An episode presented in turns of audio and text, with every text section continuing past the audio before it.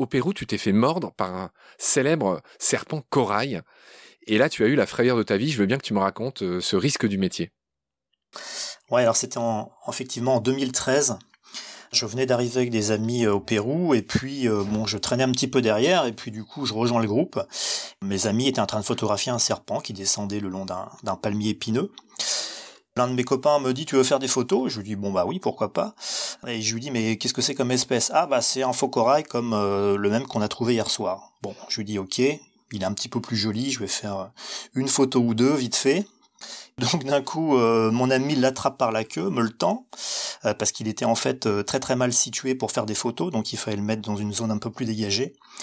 Là, j'ai pas réfléchi, j'ai attrapé le serpent et aussitôt j'ai senti une morsure donc au bout de mon doigt. Donc j'ai relâché le serpent, je l'ai bloqué gentiment avec ma botte et là j'ai vu qu'effectivement il avait la queue enroulée. C'est un comportement en fait de défense du micrurus, c'est-à-dire du serpent corail.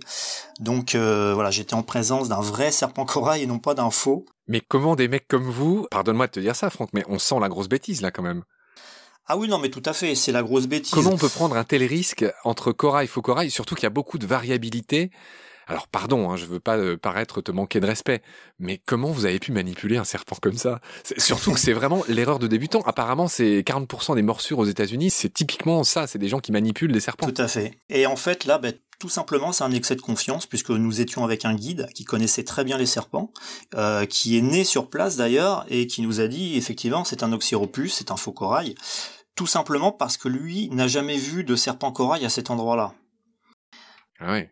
Donc les copains qui étaient devant, pour eux c'est pareil, c'était un oxyropus. Et puis euh, bon bah voilà, c'était la nuit, on était fatigués. Mais c'est vrai que c'est tout bête, mais en même temps c'est des erreurs aussi stupides que ça qui peuvent nous coûter la vie. Oui, oui. J'admire ton humilité. Enfin, il y a déjà suffisamment de morsures dans le monde qui sont purement accidentelles. C'est pas des gens qui les cherchent, qui essayent de les attraper, etc. Je reviens pas là-dessus. Mais alors là, vous qui les cherchez et tout ça, oui, effectivement, euh, c'est vraiment l'erreur euh, typique. Surtout, voilà, corail, faux corail. Il y en a un qui est très venimeux, l'autre qui l'est pas du tout. Exactement. On comprend bien que c'est délicat.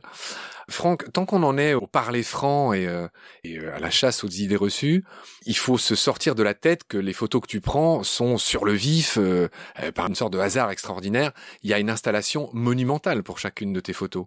Il y a aussi beaucoup de mise en scène. Est-ce que tu peux me dire là-dessus comment ça se passe?